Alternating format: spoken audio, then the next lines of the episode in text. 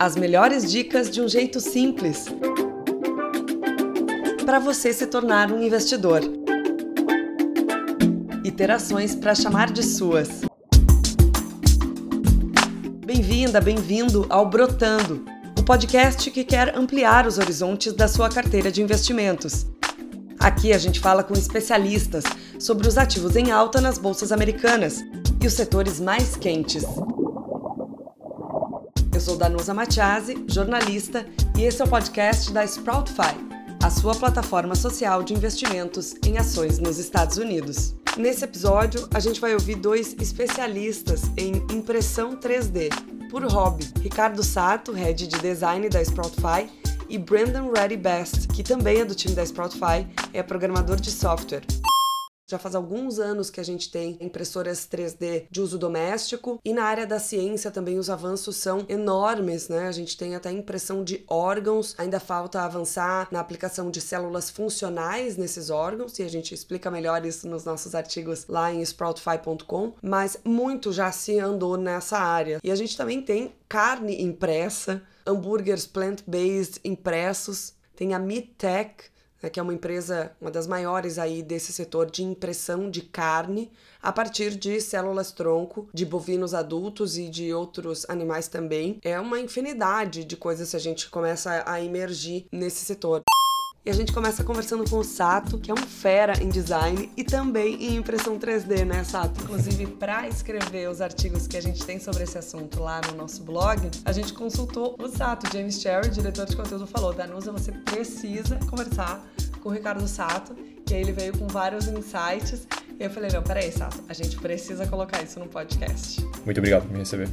Vai ser um prazer compartilhar um pouco com vocês. Que legal. Sato, a gente sempre faz, né, no início dos nossos episódios, uma apresentação, assim, breve sobre os convidados. Então, eu queria que você contasse um pouquinho da sua trajetória, sua origem, a sua formação profissional. Claro. Sou formado em design de interfaces digitais, hoje é mais comumente conhecido como design digital. Trabalho com startups desde 2012, mais ou menos. Uh, desse tempo, passei uns sete anos dele no Nubank. Meu interesse por impressão 3D veio através da Estela, que é minha esposa. Ela mantém um canal chamado Eu Testei.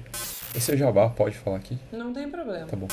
Estela, minha esposa, ela tem um canal chamado Eu Testei e teve um tempo que ela se interessou em começar a testar impressoras 3D. A gente começou com algumas bem simples, que eram feitas a partir de projetos open source. E com o tempo a gente foi experimentando mais, evoluindo para impressoras de resina, impressoras fechadas. E tem muito para aprender ainda, mas eu já me diverti um pouquinho e acho que com isso eu consigo compartilhar com vocês. Que legal, Estela, que é maravilhosa, perfeita. Uma mina que é youtuber, influencer e fala de tecnologia. Eu tive o prazer de conhecê-la pessoalmente, né? Num dos encontros aí da Spotify. Que legal. E aí, Sato, então, queria começar trazendo um, um, panorama, assim, né? Com você, obviamente, né? Eu tô aqui só para perguntar e aprender também. Como é que você colocaria hoje, assim, num panorama mais macro, o universo, o cenário da impressão 3D? O quanto a gente já evoluiu, onde que a gente tá hoje, imprimindo órgãos, né?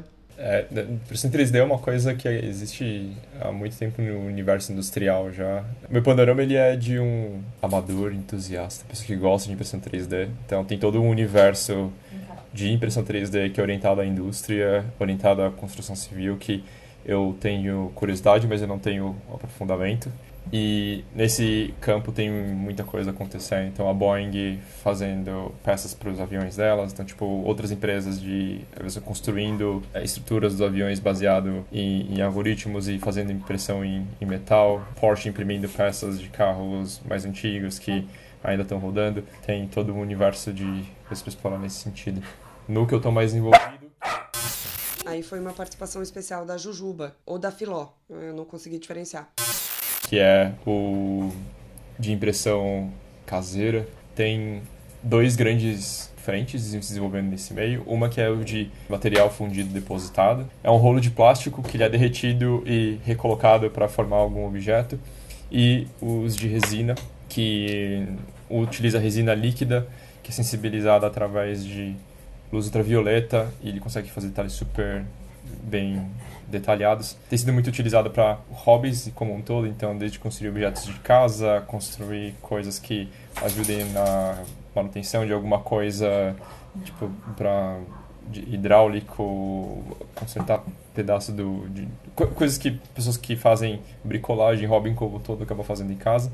E isso até pessoas que estão construindo jogos inteiros que podem ser impressos em casa ou, e, e por aí vai. Peraí, você está me dizendo que se estragou uma pecinha, sei lá, vou chutar aqui, tá? Do fogão, sei lá. Você vai ali, você imprime a pecinha e você coloca a tal da pecinha, exato. Exato. O botão do fogão. É mais ou menos por aí. Queimou. Exato. Isso acontece com certa frequência. Tá?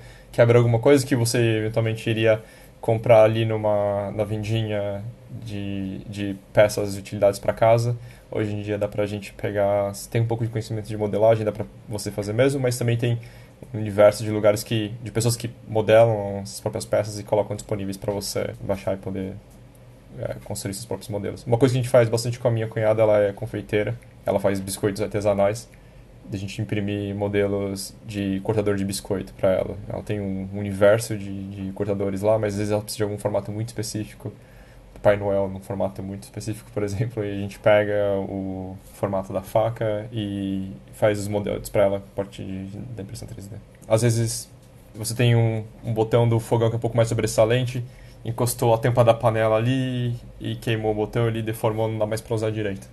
Dá para pegar uh, um, um modelo desse, desse botão.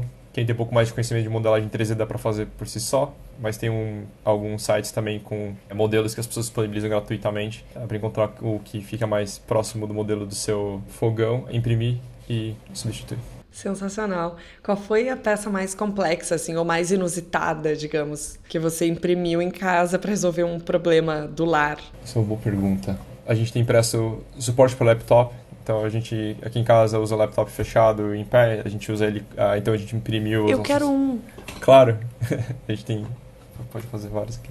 Eu e Stella, a gente gosta bastante de jogos de tabuleiro. E uma coisa que acontece aqui em jogos de tabuleiro, muitas peças são, bom, são pedaços de, de cartolina, então são coisas que, já principalmente jogos que a gente joga mais, eles vão se é, desgastando e a gente precisa repor com outras peças. Alguns a gente está repondo por peças impressas em 3D, então é interessante porque às vezes são lugares que são peças que representam florestas, mar, então a gente consegue customizar e ao invés de ser só impresso o desenho ali, a gente consegue fazer mesmo com árvores, com alguma coisa, então os jogos eles acabam ganhando um tipo de experiência um pouco diferente pra gente. É que a gente consegue fazer isso sem ter que depender dos fabricantes terem que construir alguma coisa assim, a gente consegue deixar do jeito que a gente gosta. Demais! Vocês pegam um joguinho e deixam um joguinho melhor. Muito melhor, mais lindo, entendeu? Eu amei. Você agora tem uma nova missão. Eu faço dessas, tá? Eu dou jobs para os meus chefes. Eu faço, faço isso mesmo. então, assim, ó, você, head de design da Sproutify, vai ter que cumprir uma missão aí de tirar fotos desses jogos, dessas pecinhas. E a gente vai fazer um post no blog só com as peças que o Sato e a Estela imprimiram dentro de casa. O que, que você acha? Combinado? Genial, combinado. Vai ser um prazer.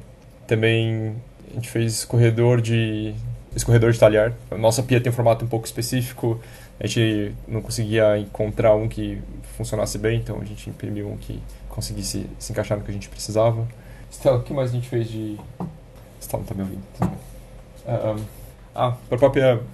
Algumas coisas para impressão 3D, então, tipo, o suporte de, de rolos de plástico a gente imprimiu, fez uma construção com rolamentos. É, tem um suporte que eu uso pro iPad para desenho, ele também é impresso em 3D. Estou muito impressionada, Sato, porque é assim, eu gosto de ler sobre impressão 3D, mas tempo que eu não tenho uma impressora e, e, e, só brinquei uma vez que outra em algumas reportagens que eu fiz, mas tenho aqui em casa um astronautazinho impresso em 3D que eu ganhei numa reportagem é, com uma equipe de estudantes que trabalha com engenharia espacial. Eles Legal. têm lá uma impressora 3D lá na UFRJ para desenvolver as peças ali dos foguetes e das ferramentas e, e, equipamentos que eles desenvolvem. Só que, enfim, essa vivência cotidiana com uma impressora 3D é ainda algo muito nichado, né? E eu até queria perguntar isso para você. Se você acha que que eu falei assim de ainda ser nichado faz sentido ou se vai sempre ser nichado, porque impressão 3D é algo que já vem aí ao longo dos anos, né? Não sei quando que foi a primeira impressora 3D, não,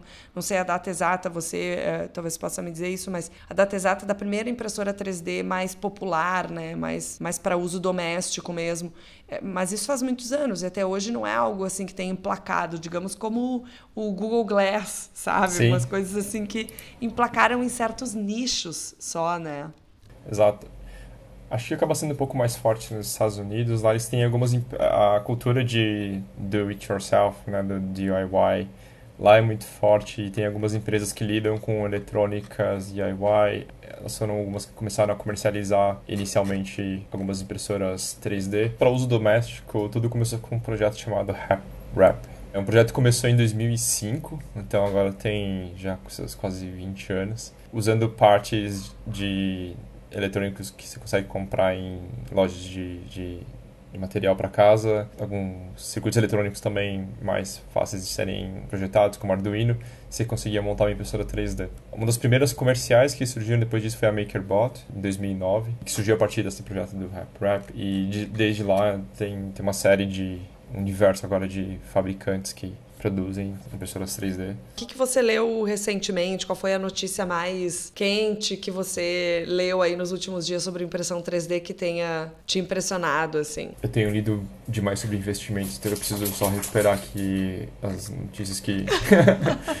que eu tenho lido sobre. Você poderia citar aqui pra gente, Sato, os portais aí, né, os sites que você visita para se atualizar? Achei bem interessante que você tem um, hall assim de fontes muito assertivas, né? A maioria uh, são portais de Estados Unidos e Europa, eu acho que tem alguns, né? Mas se você pudesse nominar alguns deles pra gente. Tá bom. O lugar que eu leio com mais frequência é a seção de impressão 3D do Ars Technica. É um site da Condé Nast que fala sobre vários aspectos de tecnologia, é, mas acho que onde eles têm essa abordagem um pouco mais técnica, que eu gosto bastante. Quando eu quero ler um pouco mais sobre impressão 3D de forma mais aprofundada, como isso está acontecendo em outras indústrias, além de só tecnologia, eu costumo ir no 3D Natives. É um site francês, se não me engano. Eu entendo muito pouco de francês, mas é, eles têm um, um muito bom de materiais. O Reddit é um lugar muito bom. Eles reúnem desde especialistas a vários robistas com gostos bem diferentes às vezes duvidosas, mas é um lugar fantástico para poder ver como essa variedade de. Por ser algo acessível a públicos tão diferentes, como que eles conseguem é, colocar aquilo para o seu próprio uso. E por último, um que é mais focado em instrumento, ferramenta, que é o All 3DP, All 3DP, é onde às vezes quando eu quero buscar algum modelo para poder experimentar algum tipo de material novo ou é, algum tipo de modo diferente de, de impressão, eu acabo recorrendo ao, às listas deles. Posso trazer aqui outra intimidade, que a gente está trazendo tanta intimidade aí dessas peças 3D, né, do dia a dia do casal e tal. Posso trazer aqui o fato de que eu acho lindo, incrível e admiro é, de você ser budista e ter essa calma, essa serenidade ao falar, que assim, é, deixa todo mundo encantado. Ah, muito obrigada. Posso contar? Pode ficar à vontade. Por dentro tá muito mais bagunçado do que talvez pareça por fora, mas é bom que pareça um pouco assim. E é, porque, né, quando a gente tem minimamente consciência de que por dentro está meio bagunçado, é quando a gente consegue organizar as coisas minimamente, né? Eu gostei muito uma vez, Sato, que você me contou que você gosta, porque eu, eu perguntei para você qual era a sua dinâmica para se acalmar, né? Já que você tem, né, essa postura calma, serena. E aí você contou que você gosta de lugares barulhentos, né? Eu fiquei com isso na cabeça até hoje. é no meio de lugar muito bagunçado e onde a bagunça não necessariamente depende de eu fazer bagunça. É onde eu me sinto mais calmo. Então, no meio de show, quando tem muito movimento em feira, algum lugar assim, são lugares que eu consigo me sentir apreciar um pouco da bagunça que está acontecendo em volta e isso me ajuda a me acalmar. E isso acaba trazendo um pouco, então, para quando eu estou com fone ouvindo música no Spotify, é, geralmente são as mais barulhentas que estão passando. E agora sim, para encerrar, você investe em impressão 3D? Porque a gente tem inclusive um ETF de 3D printing, né? A gente fala sobre ele lá no blog. Eu invisto mais na parte nas empresas que lidam com materiais. Eu invisto em ETFs de prata, e de lítio, mas é mais porque isso tem a ver com o universo de baterias do que com, com o universo de, de impressão como um todo. Sato, muito obrigada por participar aqui e dividir o seu conhecimento com a gente. Eu agradeço, Denise. Obrigado por receber. My name is Brendan Reddybest, and uh, Agora a gente vai para Ames, cidade na região central dos Estados Unidos, para conversar com o Brendan Reddybest, programador e outro expert em impressão 3D que a gente tem no time da Sproutify. Inclusive, o Brandon tem tutoriais na internet sobre modelagem 3D. Mas antes de entrar nesse assunto, eu pedi para ele contar alguns dos projetos que ele desenvolveu ao longo da trajetória dele como um desenvolvedor. I did a washing machine conversion job. Um dos trabalhos que ele fez foi digitalizar uma lavanderia que funcionava com moedinhas nas máquinas e aí ele transformou todo o sistema para operar através de aplicativo. Ele também desenvolveu um sistema de liberação de portas usando o celular e ele diz, claro, isso é muito comum hoje, mas não muito aqui no Brasil, viu, Brandon? Há uns dois anos até eu fiz uma reportagem num hotel no Rio de Janeiro que estava implementando esse sistema. É uma chave eletrônica, né? Você só aproxima o celular celular da porta do quarto, no caso do hotel, por exemplo, e ela abre. E assim como né, outras portas das áreas em comum do hotel. Mas depois eu nunca mais vi isso em nenhum lugar aqui no Brasil.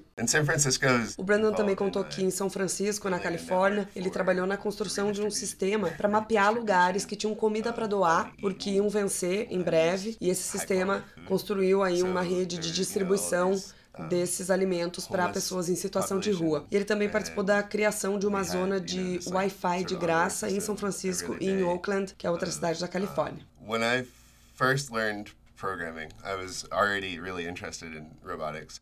E agora entrando no universo da impressão 3D, o Brandon conta que quando aprendeu programação já adorava robótica. Ele fazia pequenos robôs em casa, usando pedacinhos de fio e, e peças que ele fazia em casa mesmo. E aí ele me mostrou aqui na câmera enquanto a gente gravava o robô mais recente que ele fez, que eu nem vou tentar descrever aqui. Corre lá no nosso blog que vai ter um post com as fotos dos robôs do Brandon e do Sato. like 12 years ago. O Brandon começou a construir então esses robôs há uns 12 anos. Tinha pouca grana, então ele improvisava bastante ali nas peças. E sempre foi um hobby para ele. E aí ele começou a trabalhar com processamento de linguagem natural, que é uma área da inteligência artificial que basicamente treina as máquinas para falar a nossa língua, e isso impulsionou ainda mais esse hobby dele. E aí quando ele morou em São Francisco, ele conheceu um lugar em que os hackers se reuniam para trocar ideias, para prototipar, e alguns deles até já eram seus amigos pela internet, porque eles conhecem muito né, desses fóruns de trocas é, sobre programação, sobre desenvolvimento. E ali nesse lugar ele disse que tinham impressoras 3D e ele começou a programar códigos para desenvolver o design de objetos, para imprimir então em 3D. E começou também a aprender a fazer partes internas das impressoras.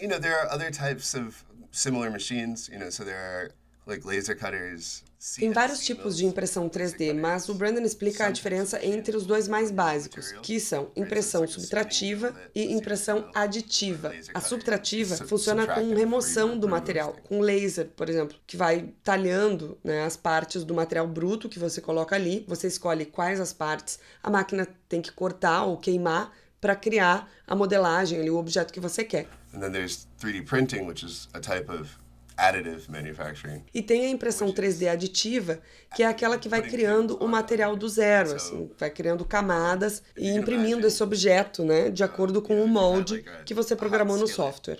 O Brandon diz que é muito fácil de construir a estrutura de uma impressora 3D para ele, né? Nós vamos lá.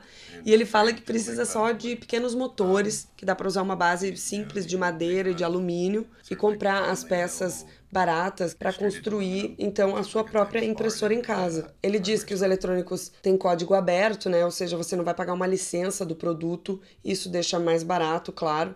E tem muitos tutoriais também para aprender coisas básicas de circuitos e sistemas de controle em robótica, como o Arduino, que é uma placa de prototipagem eletrônica bem popular na cultura maker, que permitiu que muita gente né, começasse a construir pequenos robôs ou sistemas de, de automação mais simples. What makes the printer O Brandon diz que o que torna uma impressora expensive 3D mais is cara é a qualidade da estrutura dela, para suportar, neutralizar a vibração que os movimentos geram né, e que tiram a precisão da impressão 3D, o refinamento ali dos detalhes. E aí ele fala também que dá para construir uma impressora 3D mais simples, com peças bem baratas, e aí usar essa impressora para imprimir peças mais elaboradas e aí aprimorar a própria impressora. É um giro. 3D design O Brandon fala que o design 3D é um jeito de construir, de modelar coisas, objetos, sem ter que ser um mestre nisso, manualmente falando, certo?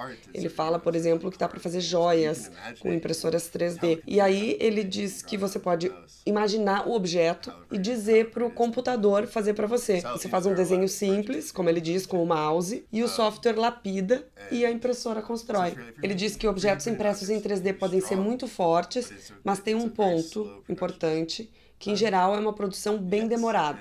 Claro, quando não é uma impressora super avançada, né, como essas usadas na indústria, por exemplo. Mas o Brandon cita que, em geral, usando uma impressora com resina para imprimir um objeto de 10 centímetros, pode levar de 4 a 5 horas. E o Brandon fala até em impressão 3D de cabeça para baixo, para reduzir deformações. Mas assim, a gente não vai entrar nessa explicação, nesse aprofundamento. Aí, se você curte esse universo, pode se conectar lá na plataforma da Sproutify com o Brandon e fazer um papo com ele. Como dá para ver aí, ele adora dividir os conhecimentos. Para saber mais sobre o setor de impressão 3D e as empresas que estão se destacando nesse mercado, é só acessar o nosso site sproutify.com. Obrigada por estar aqui com a gente e baixe o aplicativo da Sproutify para participar da primeira comunidade de investimentos da América Latina no mercado de ações dos Estados Unidos.